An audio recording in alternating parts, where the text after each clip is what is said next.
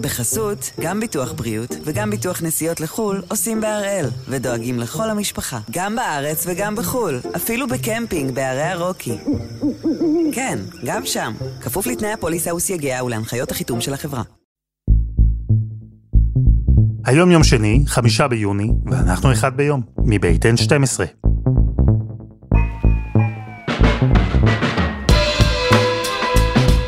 אני אלעד שמחה יופי, אנחנו כאן כדי להבין טוב יותר מה קורה סביבנו, סיפור אחד ביום, בכל יום.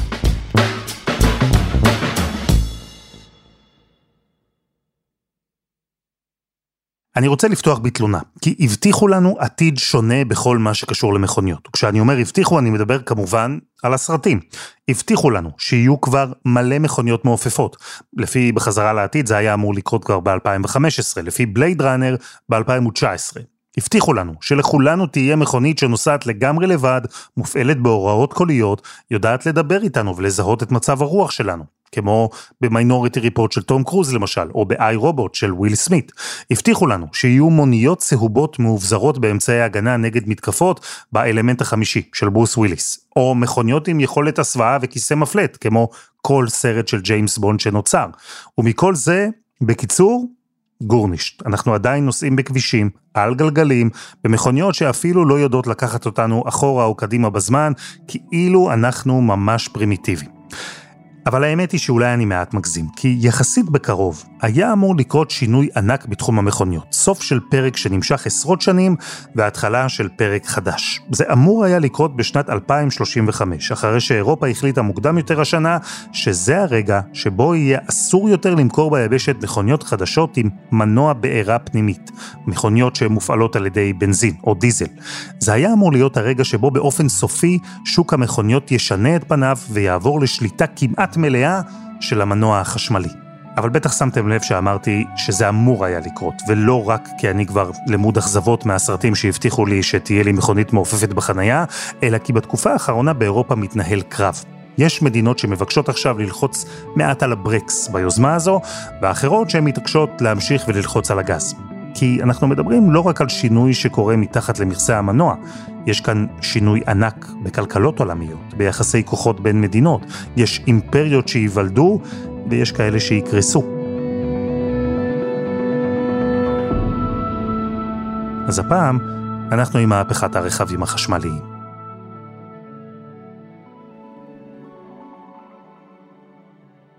בשנות התשעים מדינת קליפורניה, שזה שוק הרכב הגדול ביותר בארצות הברית, ניסה לעשות את מה שבעצם האירופאים אה, עושים היום, וזה להחמיר בצורה דרמטית את הדרישות אה, להפחתת זיהום אוויר מרכב, כי הערים הגדולות של קליפורניה סבלו מסמוג, מאיכות אוויר מאוד מאוד מאוד ירודה. אחת השיטות שדיברו עליה, כי הכירו אותה כל השנים, זה באמת לעבור לרכב חשמלי. גילי מלמד היה אז, באמצע הניינטיז, עיתונאי רכב כבר בערך עשור. היום הוא עורך את האתר דקר, מסקר את התחום כמעט 40 שנה. אז ברור שהוא עקב מקרוב אז אחרי הניסיון ההוא של מדינת קליפורניה לתמרץ ייצור של מכוניות חשמליות ולא מזהמות. ג'נרל מוטורס נכנסה לפרויקט של מכונית חשמלית טהורה, ה-EV1. אה, המכונית הזאת אה, ממש עבדה, אמנם הייתה לה במונחים של היום סוללה מאוד אה, פרימיטיבית וטווחי נסיעה מאוד אה, קצרים, אבל אה, הדבר הזה עבד. מה שג'נרל מוטורס עשו, הם ייצרו מספר יחסית לא גדול של מכוניות והם לא מכרו אותם, אלא השכירו אותם בעצם בליסינג, שזה דבר מאוד מאוד מקובל בארצות הברית, ובתום הניסוי הזה, הם אספו את כל המכוניות בחזרה ואת רובן גרטו, כלומר השמידו. וזה יצר תחושה של שלימים הפכה לסרט דוקומנטרי מאוד מפורסם שכותרתו מי הרג את המכונית החשמלית. יצר תיאוריית קונספירציה שבעצם יצרניות הרכב חטפו רגליים קרות ברגע שהם הבינו את, ה, את הסכנה מבחינתן של לעבור למכוניות חשמליות. במידה מסוימת זה נכון, אבל אה, יש עוד הרבה מאוד דברים אחרים אובייקטיביים שעצרו את המכונית אה, עד היום. היום אנחנו יודעים שהמכונית החשמלית ממש לא מתה אז במפעלי הגריטה של GM בשנות ה-90, אבל היא גם לא נולדה שם. למרות שהיום קשה לנו בכלל לדמיין מכונית אחרת, בתחילת הדרך לא היה מובן שרובנו נגיע ממקום למקום בכוח הבנזין. בתחילת המאה, בערך 50-70 שנים אחרי שהמציאו את מנוע הבעירה הפנימית, משהו כמו 20-30 שנים אחרי שרתמו את המנוע הזה לעגלה בלי סוסים, בכלל לא היה בטוח שזה מה שיניע עגלות. זאת אומרת, באותה תקופה הנפט לא היה כל כך זמין בעולם, היו טכנולוגיות אחרות, היה חשמל, היו מכוניות חשמליות, ולא היה בטוח אם מה שיניע אותנו זה מכוניות חשמליות או מכוניות עם מנועי בנזין לצורך העניין. רק מה, במלחמה של איך הופכים אנרגיה לתנועה, לנפט היה יתרון עצום משתי בחינות. קודם כל, אה, כמות האנרגיה שאתה יכול לאגור בנוזל, הרבה יותר גדולה ממה שאפשר היה לאגור בזמנו באמצעי כימי, כלומר בתוך סוללה. לפחות סוללה בגודל סביר, במשקל סביר. ומתחילת המאה, בעיקר אחרי מלחמת העולם השנייה ועד היום, העולם פשוט מכור לנפט. Yes, everywhere, every day, more and more people are driving this car and buying this car. The 1950 Mercury, and with good reason. הנזקים לבריאות, לאטמוספירה, אה, שנגרמים מהבערה של נפט, ידועים לכולנו. בעצם משנות ה-70 אנחנו יודעים שזה מזיק לבריאות, ומשנות ה-80 אנחנו יודעים שזה מזיק אה, לעולם. אבל ההתמכרות לנפט מבחינת תעשיית הרכב יצרה אה, חוסר מוטיבציה של התעשייה לפתח את האלטרנטיבות. המכונית החשמלית כל הזמן הייתה ברקע, הכרנו אותה כבר בתחילת עידן המכונית, אבל כבר בשנות ה-70 של המאה שעברה, כשהתחילו לדבר על הנזקים הסביבתיים, דיברו על אה, מכוניות אה, חשמליות כאלטרנטיבה, פשוט לאף אחד לא הייתה מוטיבציה לרוץ ולפתח את זה. למה? כלומר, אם הנזקים היו ברורים, אז למה לתעשיית הרכב לא היה תמריץ מספיק לעשות שינוי? תעשיית הרכב המסורתית מאוד אוהבת את אה, מנועי הבעירה הפנימית, מסיבה מאוד מאוד פשוטה. עבורה זה מייצר חסם, זה חסם כניסה עיקרי הייתי אומר מפני מתחרים חדשים, כי דבר ראשון, על מנוע בעירה פנימית, אותו מנוע עם צילינדרים וכל מה שאנחנו מכירים ממנוע בנזין או, או, או דיזל, יש אה, אלפי פטנטים, אז כל אחד שרוצה להתחיל לייצר מנוע כזה בעצם צריך לשלם אה, זכויות יוצרים, דבר מאוד יקר. דבר שני, אתה צריך מפעלים מאוד מאוד יקרים, בתי יציקה, ידע מטאלורגי מאוד מאוד מתוחכם. לעומת זה מנוע חשמלי זה הדבר הכי פשוט בעולם. אנחנו מוקפים במנועים חשמליים, התריס החשמלי לידינו, המאוורר, המיקסר במטבח, זה, זה פשוט המנוע הכי נפוץ בעולם. יש אמנם כמה סוגים של מנועים חשמליים, אבל קל מאוד אה, למצוא אותו, אין עליו פטנטים, טכנולוגיה מאוד מאוד זמינה לכל מי שרוצה להיכנס אה, לתעשייה הזאת. במשך הרבה שנים יצרניות הרכב היו סוג של מועדון סגור. הן החזיקו בפטנטים, בידע וביכולת לפתח ולייצר את החלק הכי חשוב של המכונית, המנוע שלה. ובמשך עשרות שנים הדומיננטיות הזו לא התערערה. עד שהגיע כוח חדש ששינה את עולם המכוניות, בזה שהחליט שגם הוא רוצה שהידיים שלו יהיו על ההגה. וכן, תסלחו לי, אבל יהיו פה כמה משחקי מילים סביב עולם הנהיגה, הדבר הזה חזק ממני. בסין קרה דבר מדהים, בתחילת שנות ה-80, סוף שנות ה-70, אה, דנג שיאופינג קיבל את המושכות על ההנהגה, הפך למנהיג סין, והוא ביצע את מה שבעיניי, אני מניח שגם בעיני רבים אחרים, זה הנס הכלכלי הגדול ביותר בתולדות האנושות. הוא הפך את סין מכלכלה נכשלת למעצמה, בין השאר הוא העביר מאות מיליונים של אה, אנשים מאופניים למכוניות. תוך uh, זמן יחסית קצר, איפשהו מאמצע סוף שנות ה-80 עד תחילת שנות ה-2000, שוק הרכב הסיני הפך מדבר שלא היה קיים בכלל, היו שם כמה יצרניות שייצרו משאיות וטכנולוגיות מאוד מאוד מיושנות, לשוק הרכב הגדול ביותר בעולם. איך הם עשו את זה? הם עשו את זה באמצעות אה, מיזמים משותפים, יצרניות אה, מחו"ל. פשוט הזמינו את היצרניות אה, לייצר מכוניות בסין, תמיד בשותפות עם יצרניות מקומיות, אבל כל הטכנולוגיה בעצם הייתה טכנולוגיה זרה שהם קלטו ו- ולמדו לעבוד איתה. בתחילת האלף הנוכחי, הסינים יצאו עם תוכנית חומש, תוכנית עשור מדהימה, תוכנית ש... שינתה את עשיית הרכב לנצח, ו... או, או לפחות לעשורים הקרובים. תסביר לי, מה הם עשו? הסינים באו ואמרו דבר כזה, קודם כל יש לנו בעיית זיהום אוויר חמורה מאוד בערים הגדולות שלנו, יש אה, חסם שגורם לזה שתעשיית הרכב שלנו תמיד תייצר עבור אחרים, או תשלם להם תמלוגים. אז בואו נדלג מעל כולם, עם טכנולוגיה שאין עליה פטנטים, וככה הסינים בעצם מתחברים לזרם, תרתי משמע עם, עם מעבר והכוונה ממשלתית לייצור אה, מכוניות חשמליות. הם באים ואומרים, מדינה מספיק גדולה, מספיק חזקה, ניתן סובסידיות גם ליצרניות הרכב, ניתן סובסידיות גם לצרכנים, כדי שיעברו להשתמש במכוניות חשמליות, למרות שבאותה תקופה הן היו נחותות יחסית למכוניות עם מנועי בעירה פנימית.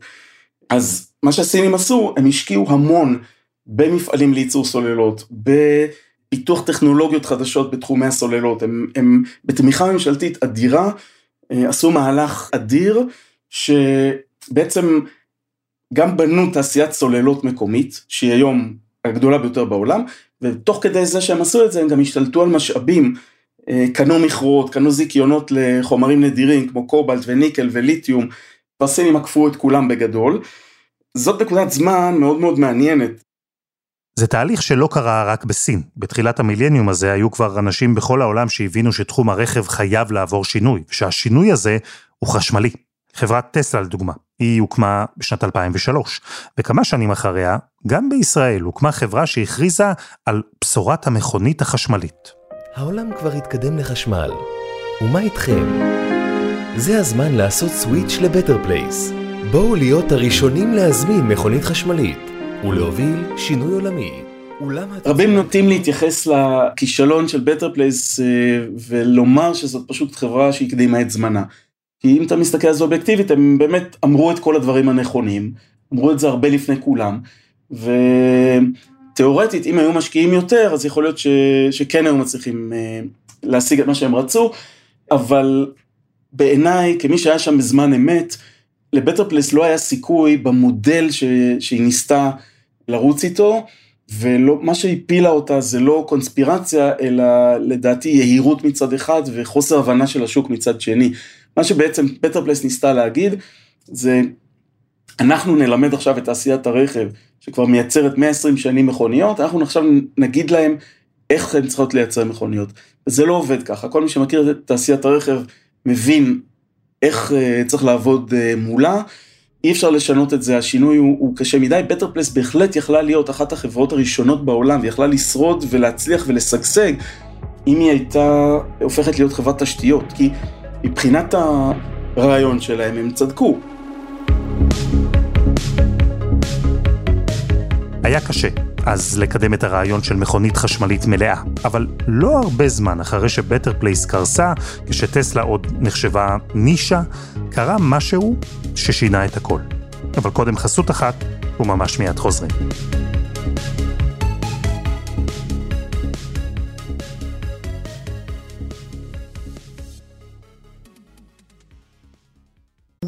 בחסות, גם ביטוח בריאות וגם ביטוח נסיעות לחו"ל עושים בהראל, ודואגים לכל המשפחה, גם בארץ וגם בחו"ל, אפילו בקמפינג בערי הרוקי. כן, גם שם, כפוף לתנאי הפוליסה וסייגיה ולהנחיות החיתום של החברה. לפני 20 שנים בדיוק, אירוע אחד העסיק מדינה שלמה. ועכשיו לשוד המיליונים אצלנו. תושב חיפה בן 33, עובד חברת ברינקס שהמשטרה מנהלת אחריו מצוד אחרי שנעלם הבוקר עם קרוב לחמישה מיליון שקלים במזומן.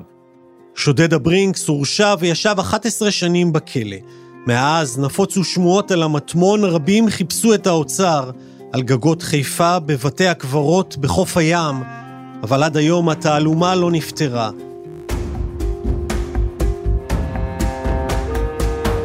אני יוסי מזרחי, ואנחנו נהיה פה בשבועות הקרובים, בכל יום חמישי, עם סדרה חדשה, סוד הברינקס, על שוד המיליונים ועל האיש בעל אלף הזהויות.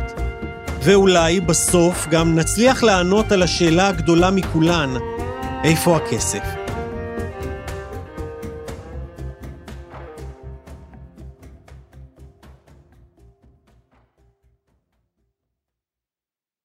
אנחנו עם מהפכת המכוניות החשמליות בנקודה שבה כבר דיברו בגלוי על כך שיש בעיות גדולות במנועי בנזין ודיזל, הטכנולוגיה סביב סוללות השתפרה, אפשרה כבר לייצר סוג של מכונית שתונה מחשמל, אבל את יצרניות הרכב המסורתיות הגדולות וגם את הרגולטורים בעולם היה עוד קשה לשכנע.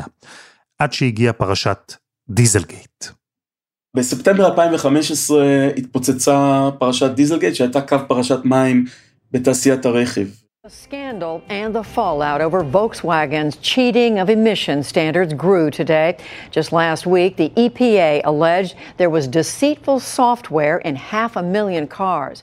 Today, Volkswagen... מה שנחשף בארצות הברית, בעקבות בדיקה של הרגולטור שם, זה שפולקסווגן הפעילה במערכת הניהול של אה, מנועי דיזל תוכנת רמאות. ככה זה מכונה וככה זה באמת היה. כלומר, יחד עם בוש הם כתבו תוכנה שמסבירה במרכאות למכונית מתי היא נמצאת בבדיקה, ובזמן שהמכונית נמצאת בבדיקה, בדיקת זיהום אוויר, היא משנה את אה, מפת ניהול המנוע באופן שמייצר פחות זיהום אוויר. ולכן כשהמכונית נכנסת לבדיקה, התוכנה מזהה שזה המצב, המנוע מייצר פחות זיהום אוויר, ברגע שהיא יצאה מהבדיקה, המנוע חוזר לסורו ומייצר הרבה זיהום אוויר, או יותר זיהום אוויר. זה מה שבעצם נעשה גם על ידי מספר יצרניות אחרות, אבל בעיקר אצל פולקסווגן. אה, כמובן שזה הושיב כמה אנשים בכלא, ונחשב לאחת הפרשות החמורות ביותר בתולדות תעשיית הרכב, ושינה לגמרי את ההתייחסות של הרגולטורים אל תעשיית הרכב. דרך אגב, זה שינה גם את, ה, את המדדים שלפיהם מחשבים את זיהום האוויר שנפלט מרכב.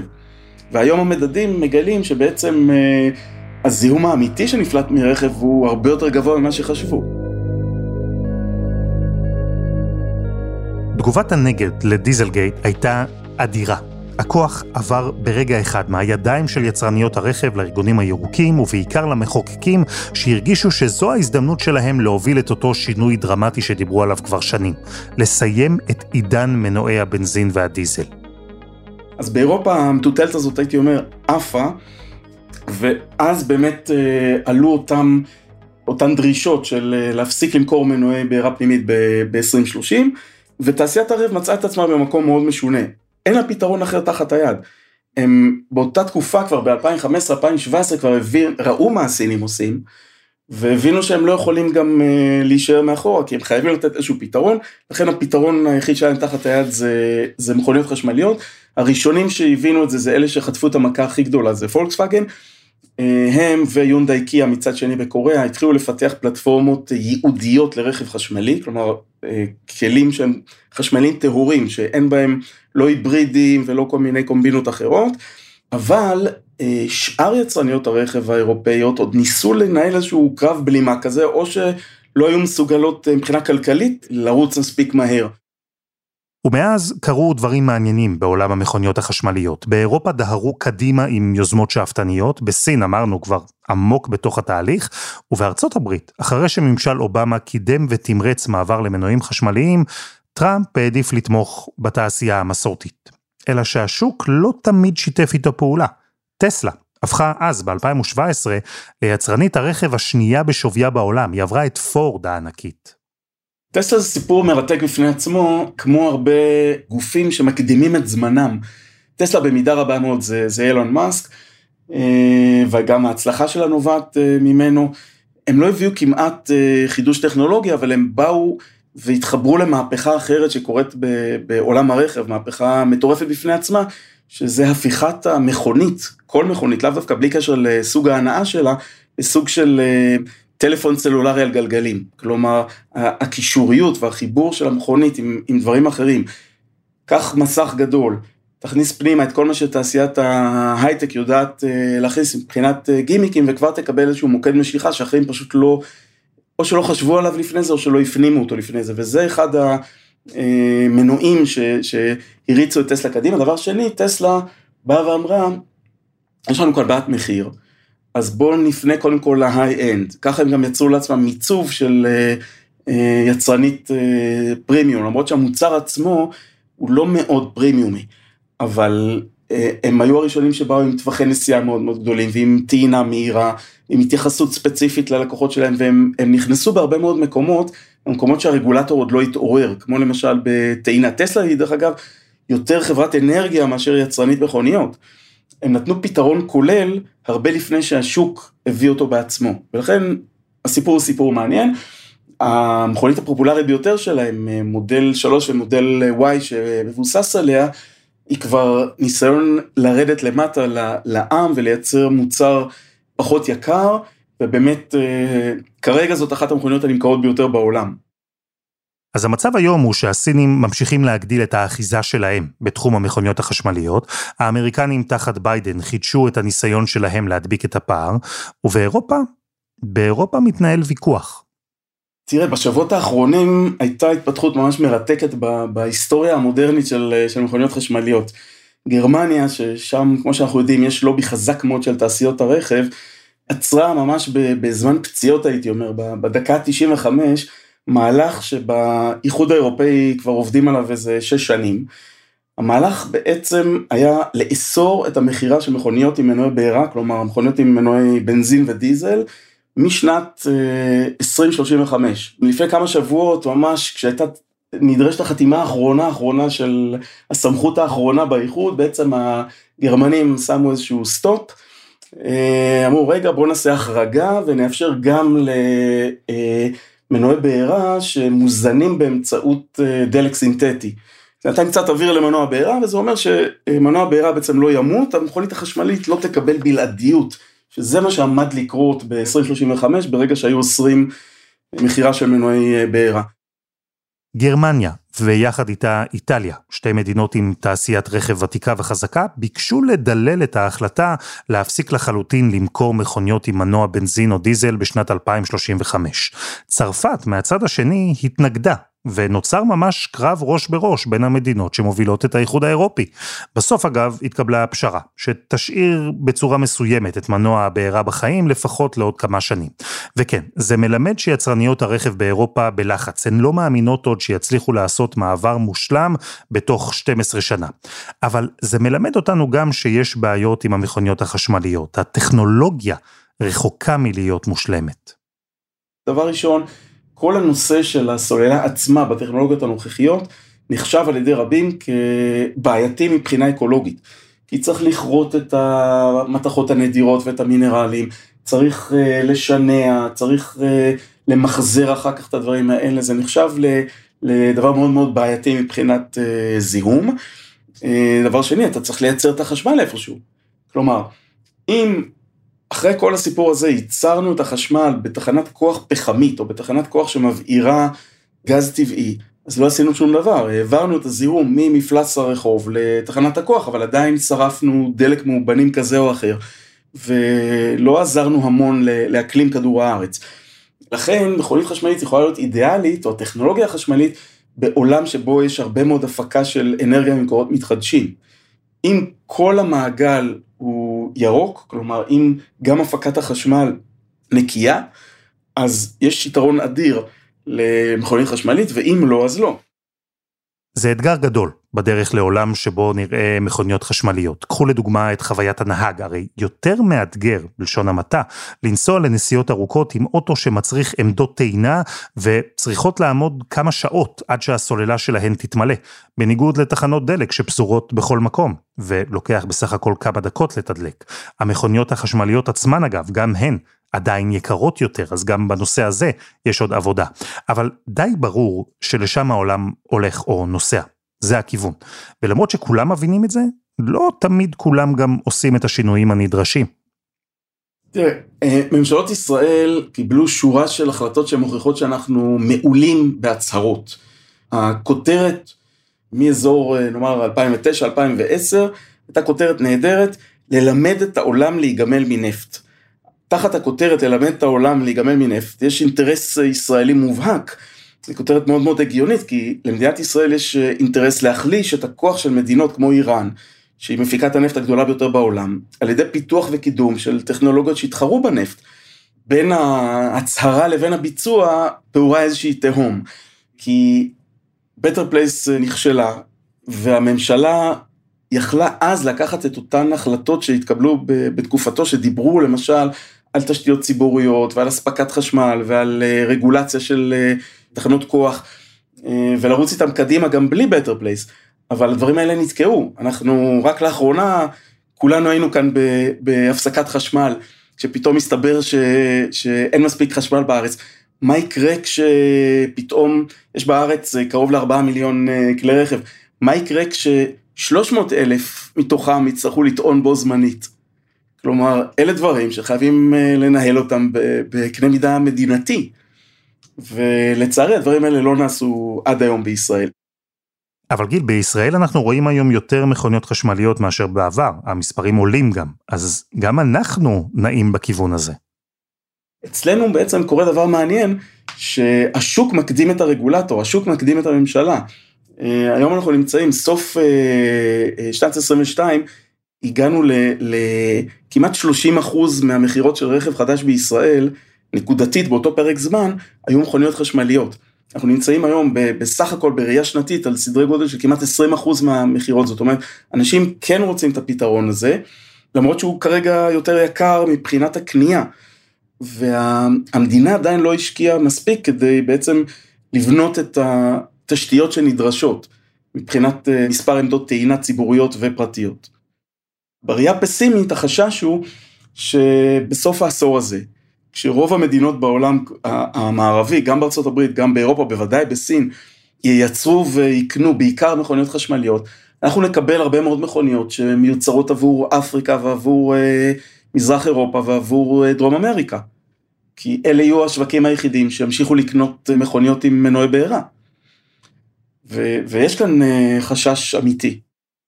גיל, אגב, לא נוהג במכונית חשמלית, אבל אומר על עצמו ועל אחרים שזה עניין זמני בלבד.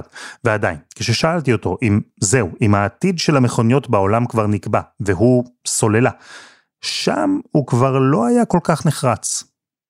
אני חושב שלא, וכמה שזה נשמע מוזר אני אסביר. דבר ראשון, רוב הסיכויים שהמכונית החדשה הבאה של רובנו תהיה מכונית חשמלית. אבל זה יהיה בטווח של החמש, עשר, חמש עשרה שנים הבאות. כשאנחנו מסתכלים על טווחי זמן ארוכים יותר, אה, כנראה שהפתרון של אה, מכונית חשמלית לא יהיה פתרון אבסולוטי. כי בגלל כל מיני סיבות, אה, עוד פעם, בעיקר, בעיקר, בעיקר בגלל נושא האנרגיה, במקביל למכונית החשמלית מפותחים פיתוחים נוספים, למשל המימן, המימן עצמו הוא סוג של, של בטריה. בטווח הארוך, כל מה שיהיה קשור לתחבורה כבדה, החל ממכוניות שנוסעות מרחקים ארוכים, דרך אה, מסחריות אה, קלות, ודאי משאיות, ודאי רכבות, יהיה מימני, והמכוניות החשמליות יהיו בטווחים העירוניים והפרבריים, ובוא נאמר טווח של עד איזה 100-200 קילומטר. זאת אומרת, אני מעריך שמכונית חשמלית לא תהיה הפתרון האבסולוטי והיחיד בעוד 15 אה, שנים. גילי מלמד, תודה. המון תודה אלעד.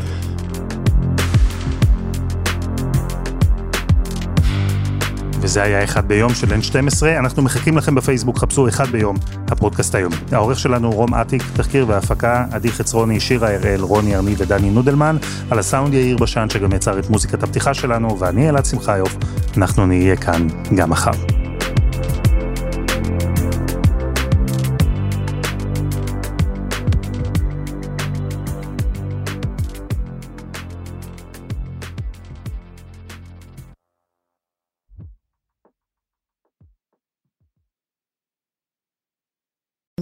בחסות, גם ביטוח בריאות וגם ביטוח נסיעות לחו"ל עושים בהראל, ודואגים לכל המשפחה, גם בארץ וגם בחו"ל, אפילו בקמפינג בערי הרוקי. כן, גם שם, כפוף לתנאי הפוליסה וסייגיה ולהנחיות החיתום של החברה.